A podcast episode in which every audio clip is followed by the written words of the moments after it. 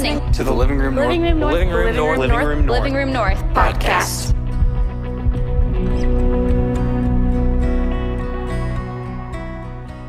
One of the favorite things about being up at the University of North Georgia, especially this past week, um, and at the crazy big game show event where uh, several of uh, us got to collide, our worlds collide.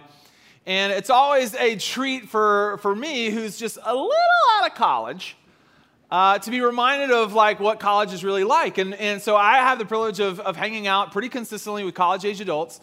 And so again, every time I'm on a college campus, which is routinely, um, I just, you know, the, the flashbacks of my collegiate years just come streaming back. I remember what it was like being a freshman. Okay, I had a few freshman years. I remember what it was like my first freshman year uh, onto the campus of the University of uh, Tennessee. That's where I grew up. That's where I went. Go Vols. Um, thank you. Thank you, Lucas. Yeah.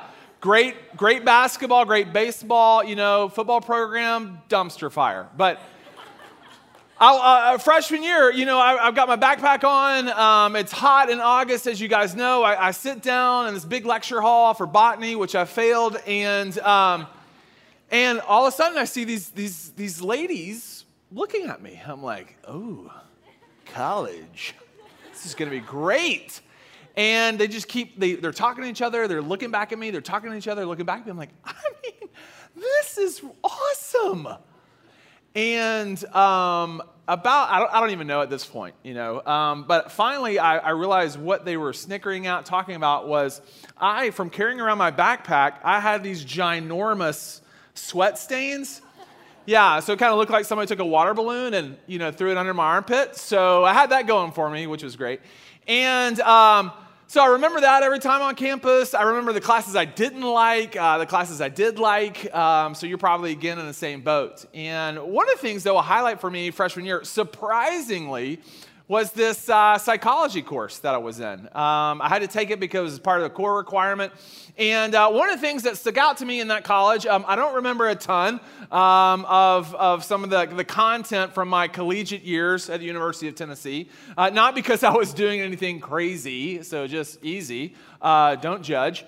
Um, it's just because I, w- I really just wasn't in tune with anything that didn't grab my attention, but this class did. And specifically, there was one piece of subject matter, and uh, maybe for those of you that you've taken psych, uh, maybe you took it in high school, maybe Psych 101, you know this Maslow's hierarchy of needs? You Anybody heard of this? You can raise your hand, that's fine. I probably should cover up my armpit. Uh, you can raise your hand. You know, Jacob, I see your armpits. Yeah, they're, they're very fluid. Um, so here's the thing uh, you remember learning about this. Basically, Maslow is this psychologist who developed a theory of basically certain, uh, we have a certain set of needs that drives our human behavior and motivation. And maybe if you remember from the textbooks or your classes, typically they're lined up or dis- displayed in a pyramid like fashion. And the idea is, is that your brain is concerned with certain needs first before it moves on to others. And so Maslow, he, he argued that we have these five basic needs, right? And, and there they are. It really starts from top to bottom. And I want to I just kind of break down uh, what they mean in a very quick way. Self actualization, basically, this desire to become the most we can be, all right? The best version of ourselves. And then self esteem, okay? You, you, guys know what this is respect for oneself, the freedom from somebody else's opinions. That must be nice. Then we have love and belonging, where you really have this need for friendship and intimacy and, and a sense of family and connection. And then safety. Uh, it's what you would think it would be, okay? Like personal security, health. Like we're kind of we're safe in this environment that we're living in. And the first need, uh, physiological. It's what you would you would think. All right, we need we need these things to survive. All right, we need we need air and water and food and and shelter and most of the time clothing. Okay, like physiological. Those are the needs. And this theory suggests that our brain to a certain degree, kind of moves through these different levels. And what I remember being fascinated by is that uh, we are scanning, your brain is scanning constantly in whatever environment you're in, making sure that these needs are met. And so, again, he argues that it starts here and then moves its way up. The, the brain's primary job is to keep you and I alive.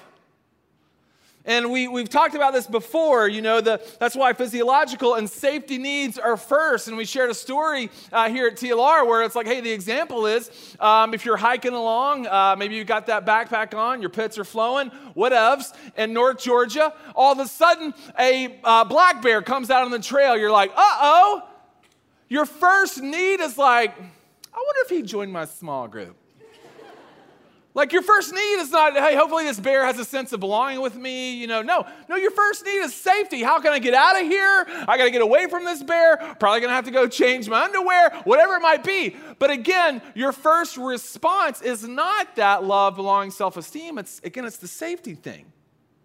But here's what I find to be extremely interesting is that once a need has been met, the brain doesn't really scan that environment anymore to go back to that certain need. No, it goes on to the needs that have been unmet. And so, first, your brain, it, it wants you to keep you alive, and then your brain wants you to thrive. And so, after your brain knows that you're physically safe, this theory suggests that what your brain would, would dream of, what your brain thinks you need right after safety, the next most important thing that you can experience to thrive in this life is love and belonging and connection. And I'm not a psychologist, um, but I have lived long enough to just experience that this is true. I have felt this in my own life growing up. I, I feel this today at 23 years of age. 42. Um, born in the 1900s. But I do think this is true. And so go on a journey with me, all right? I, I want everybody to kind of picture um, your, your freshman year in high school, okay? Uh, not that long ago for you. And you're kind of like, hey, you show up in the scene in your middle school. Uh, maybe you went to a public school, maybe you were homeschooled. I don't know. Your freshman year of high school, that's what I want you to think about and think about all the things that you're going through. Um, this uh, was me, my freshman year of high school. That's right, uh, great picture. Um, this is probably my favorite part of the picture, is that guy's uh, baby mullet. And um, so I don't even remember her, uh, his name, but I do remember, I do remember this guy going into my freshman year of high school wanting to project that all I really cared about was uh, crushing it in sports, crushing on the ladies, making sure people knew that I was funny. But if you really ask me, hey, deep down, I was curious would I really, truly belong in high school, at Bearden High School? Because I wanted to know so badly that I did belong. And back then, I didn't have the, really the words to put around it. You know, when we're freshmen in high school, you know, uh, we didn't have those types of words. But I think it didn't really matter how cool I was or how cool I wasn't. Uh, I just, I wanted to belong. And as an adult, um, and as you guys are adulting, uh, I think the desire for to belonging manifests its well, uh, just its way differently, right? As we get older. But I think if we are completely honest, um, the desire never really goes away. Um, some, I don't know at this point, 12, 13 years ago, when, when my wife and I, uh, Ellen, uh, moved here uh, to work for this organization of churches. Um, I started out at this, at this church down in Alpharetta called North Point. And I remember going to this, uh, this first staff meeting. Same kind of feeling. I had been hired, I had been vetted, I was the number one choice on, eh, with a sea of candidates. You would think that I would have all of this sense of, like, all right, affirmation, I feel good about myself. I do remember, though, being, I think it was 28, 29, 30 years old, 31, walking into a room and still going, man, is, is this going to be a place where I'm known? Am I going to belong here? Are people going to really like me for who I am? And that happens every now and again. I mean, even when I started in this role like three and a half years ago, same kind of thing. It's like I still feel like I'm in college, you know? And are, our college students gonna enjoy kind of hanging out with me? Is, is this campus Browns Bridge? Are they gonna accept me? Can I really belong to this place? You guys get that. The desire to belong and to be connected relationally, to know you have your people and to be known runs so deep in us. And you guys, you guys know this, you get this. And one of the scariest things for me as, as a freshman in high school, or one of the scariest things for you as a freshman in college, or one of the scariest things when you graduate college is okay, now what? What do I have? And who's in my circle? And now what am I to belong to? And in my opinion, there's nothing worse than not belonging. There's nothing worse than feeling uh, like just alone. There's nothing worse than feeling invisible. There's nothing worse than this fear of, hey, maybe you go for it. You're, I'm going to be known. I'm going to be, I'm going to put all my junk out there. And there's nothing worse than the fear of being fully known and not finding acceptance or belonging. And then, if I can be real for a little bit, um, when we bring in the church and faith into this conversation, um, the, the emotions, I think, at least for me, run a little bit higher. Because the unfortunate reality for maybe some of you in this room is that there has been no other place on this planet more exclusive than the church or faith. There has been no place that has felt less safe for you to bring all of who you are, warts and all, rather than just kind of the parts that maybe look good. The thing that maybe has made you feel on the outside looking in the most in your life might even be a faith community or the church because you feel like it's a measuring stick or somebody's put a measuring stick up that you'll just never hit and never measure up to.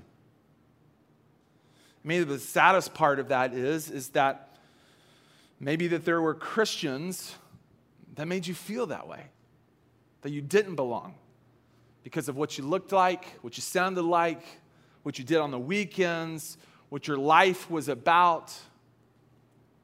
And so you didn't feel like you belonged. And so here's the thing we can take this a step further. Some of you have been following Jesus and I differentiate that between being a Christian and following Jesus. I might touch up on that here in a little bit. But some of you have been following Jesus, and you'll tell others about the love of God that He has for you. But somewhere along the way, you've started to feel like maybe His love for you has run out. Maybe His grace for you has run out. Maybe for some of you, starting to put on, uh, now having to say put on a mask is different, you know, in a pandemic, but you, you've put on this mask and you start to believe that there's, there's, there's just this you know, lie that you're living, that there's no room for you to struggle. Do you know how many times I sit across from people and they, they might accidentally cuss? or talk about something sexually or whatever and they then they realize oh my gosh this is a pastor what have i done you know and there is this thing, especially in Western, Southern Christianity, that we feel like we have to be perfect to belong to a, a community like this.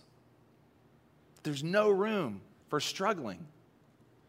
Or maybe you're so ashamed that what people don't see in you, maybe you found some embarrassment around it. And for those who have begun a relationship with Jesus and you've kind of let the shame game kind of dominate you, maybe you find yourself, hey, I'm way too embarrassed now to even to even pray. To even talk to God because again, you're riddled with shame. So when I was thinking about tonight, I, I wanted to kind of tackle some of this, this idea of belonging and some of the relationships uh, and some of the friendships that are current in my world where people are kind of going, I don't really know where I fit in. I don't really know if I, I'm accepted by God. I don't know if I'm really accepted by the church. And so what's great for us is that this is a thing that's been, been talked about for thousands of years. This idea was actually most debated, uh, you know, in a different, you know, a number of different places in the New Testament. And that question is, who belongs? Who belongs in the family of God? And so we're going to look at a story tonight um, that uh, I came um, across when I was a freshman in high school. Okay, um, and I did not grow up in the church. Uh, my parents uh, did not grow up in the church. I was a pretty rebellious um, teenager, you know, loved all the wrong things kind of thing. Um, but I, I had never, believe it or not, I grew up in the South. I had never heard the gospel or anything really about Jesus unless my mom was saying JC or GD or stuff like that. That was my only drip of God. And then I got invited to some places like this. And I start hearing about this guy, Jesus, and I'm like, oh, okay, sounds interesting. Um, and then this guy named Norris stands up one night and he talks about this encounter that Jesus has with this man, Zacchaeus. And so here's what I want to say is this idea of who belongs to the family of God, leave it up to Jesus to kind of stir up the pot and push the envelope for so many especially the religious who made them extremely uncomfortable. So I want to share with you not just a picture of me when I was a freshman in high school, but I want to share with you a story that really changed the trajectory of what I began to think about myself and what I began to learn and discover about the heart of God through Jesus. And it, we, we find it in this, this book of Luke, and we'll just kind of jump right in. Um, if you're new to TLR, we're always going to be preaching or teaching out of Scripture. Uh, we'll put um, it on the screen. Highly encourage you. Uh, to bring your Bibles. If you don't have a Bible, we will gladly provide one for you. If you've got that cute little Bible app, you know, on your phone, open up that bad boy as well. So, but I will always put up the scripture here that's also aligned um, with my notes. So, Jesus entered Jericho and was passing through a man was there by the name of Zacchaeus. Everybody say Zacchaeus. He was a chief tax collector and was wealthy. Now, here's the thing some of you know this. Um, chief tax collector basically is its own category of, of bad. And basically, the chief tax collectors, they would collect taxes. Basically, they would charge way more than what people owed and what was required, and they would keep the kind of the extra for themselves. And of course, this drove the people bananas, but they couldn't rise up and do anything because everyone knew that the chief ta- tax collectors, just like Zacchaeus, were backed by the power of Rome. And so here's the thing they weren't just dishonest, you know, like taking this, they were actually stealing from their very own people, from their very own families.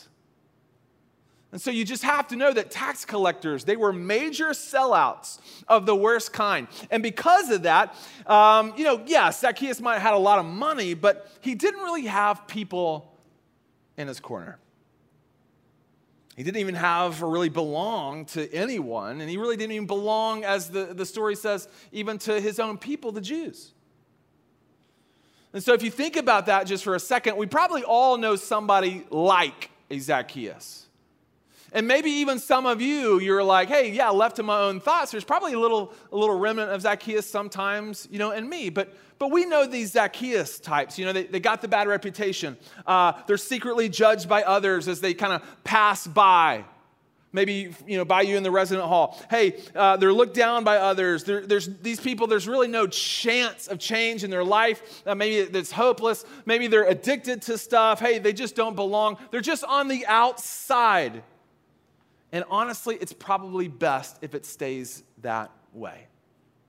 But what enamored me about this story when I heard it for the very first time still gets just gets me going in the best of ways because I am just enamored and find it so fascinating what happens next. He wanted to see who Jesus was. Zacchaeus wanted to see who Jesus was, but because he was short, I love how descriptive that is, by the way. Old school reference, by the way, you probably don't know who Danny DeVito is, um, but I, I, picture Danny DeVito. Okay, thank you, thank you. Um, uh, or Kevin Hart. But because, because he was short, he could not see over the crowd, so he ran ahead, climbed a sycamore fig tree. Again, guys, you should read your Bible. Very descriptive, okay? Love it climbed a sycamore fig tree to see him since Jesus was coming that way. Zacchaeus wanted to see Jesus because he had heard about Jesus. Jesus' reputation absolutely preceded him everywhere he went, and Zacchaeus wanted to see him. He had heard about the miracles. He had heard about the teachings. He had heard about this kindness. He had heard about this rabbi that just stood apart. And no one was speaking like him, no one was living like him. So he had to just show up. There was something, if you read the New Testament, there was something so stinking irresistible about Jesus even the worst of the worst, the ones that were hated the most, the ones that no one would imagine had any hope of being different, the ones that didn't belong anywhere, even those people wanted to be around Jesus, get a glimpse of Jesus, and have an experience with him. And so, as we see, Zacchaeus is just so eager to get just a glimpse. He climbs this tree to see him because he's, because he's so short. There's no shame in that game. You do you, boo boo. You know, just get, get up there. Shimmy on up there, Zacchaeus. But his only expectation was just, can I see him? But spending time in this and knowing this story, um, there's a couple of things that I want to share. Zacchaeus spots him, but Jesus sees him. And Jesus sees all of him. Um, he knows who he's, he's, um, he, he's dealing with. Okay, he knows, he, he sees, uh, you know, this, this Zacchaeus who's, who's climbed this tree. And he walked by, and again, maybe Zacchaeus is just sitting there being like, all right, I'm gonna get a glimpse of this guy. Um, you know, maybe you could give him a little head nod. Uh, maybe he's curious about, you know, Jesus' footwear. You know, a lot of times I hear people like, I think Jesus wore Birkenstocks. I'm like, that is so, that's so cool, you know, if it's true, um, but it's not and uh, maybe he's wearing some new white Crocs because those are back. Uh, so I don't know what I don't know what he was definitely kind of thinking. Um, but what's shocking is what really happened. So again, Zacchaeus is looking for Jesus. Jesus sees him, okay, because the scripture says when Jesus reached the spot, he looked up and said to him, Zacchaeus, Come down immediately. I must stay at your house today. So he came down at once and welcomed him gladly. All the people saw this and began to mutter, He has gone to be the guest of a sinner. Now, I don't know if anyone really then who was listening was expecting this turn of events. Zacchaeus wanted to see Jesus, but then again, the unthinkable happens. Jesus sees Zacchaeus. Zacchaeus wanted to see Jesus, but Jesus sees Zacchaeus. And Jesus didn't just look at Zacchaeus, he really sees him. And I think you guys understand the difference there. Mean, to see someone is to intentionally engage with them, uh, to initiate relationship with them. To see somebody is to really care about who they are. To see somebody is to truly, like for real, love them as they should be. Jesus could have just looked. He could have just kind of walked by, waved, awkwardly smiled at this weird short guy in the tree, and just kept on moving. I've thought about this too. Like, he could have totally called Zacchaeus out. I mean, he, he knew he was. He called him by name. He knew his reputation. He knew what it was about. He could have totally called him to the mount. He could have totally pointed out his sin. And he would have been justified. And everybody there would have been like, yeah, that's right. Yeah, call him out on his tax collecting ways. But here's the crazy thing Jesus sees them, he intentionally engages with them, and then he wants this, this intimate opportunity to hang out with them, Which honestly, it doesn't really get more personal than this. So Jesus sees all of them, he sees who he's dealing with. And um, the thing that I, I think is just amazing is none of that about Zacchaeus, none of his sin, none of his reputation kept Jesus away. None of that kept Jesus from initiating or engaging with him. And you can see how polarizing it is in that text that Zacchaeus was so blown away. This is more that he kind of was expecting to see. It says there, hey, so he came down at once and welcomed him gladly. Gladly literally means rejoicing. So basically, Zacchaeus is doing backflips and cartwheels in his mind, in his heart, on the inside because he can't believe that Jesus wants to spend time with him and even, in fact, come to his house. That can't be any more intimate than that. So Zacchaeus was blown away, and the onlookers, those who are kind of listening and watching it all go down, guys, check this out. They were absolutely repulsed, absolutely disgusted. Uh, this wasn't normal. A rabbi or a teacher like that just didn't do that. It wasn't customary. Um, it was super duper frowned upon. And listen to this. I, I, I highlighted it in my notes and I, I made sure I, I want to hit this. People like Jesus did not build relationships with people like Zacchaeus. People like Zacchaeus did not belong with people like Jesus. Or so everyone thought. And this is what got me honestly interested in Jesus. This is what got me and changed the trajectory of my life when I was in high school. I was like, really? Because, ah, I don't know. But this encounter goes on and it leads to so much more. And we're going to see a few more verses here. The story continues. The story continues. But Zacchaeus stood up and said to the Lord, Look, Lord, here and now I give half of my possessions to the poor. And if I have cheated anybody out of anything, I will pay back four times the amount, which is crazy. It continues. Jesus said to him, Today salvation has come to this house because this man too is a son of Abraham. For the Son of Man came to seek and to save that which was lost. In the eyes of the first century Jew, okay, everyone knew, like, hey, you had to draw a line. You had to draw a line in the sand to really who was in and who was out, who really belonged to God and who didn't. And Jesus wanted to make it abundantly clear that the invitation to belong was for everyone. Period. Everyone. Jesus declares that Zacchaeus was now a part of his family. The one that seemed so hopeless, the worst of the worst. And Jesus didn't say this because, you know, uh, Zacchaeus gave back all his money. No, he could tell, like, oh, there's, there's this inward change, there's this movement, this trajectory that he could see, and he knew, he knew there was evidence that his life had changed. And the one who could not have been more on the outside when this interaction began now finds himself belonging to the family of God. Jesus saw him. Jesus was kind to him. He sought him out. and came to earth on a mission to seek and save those who are lost without him.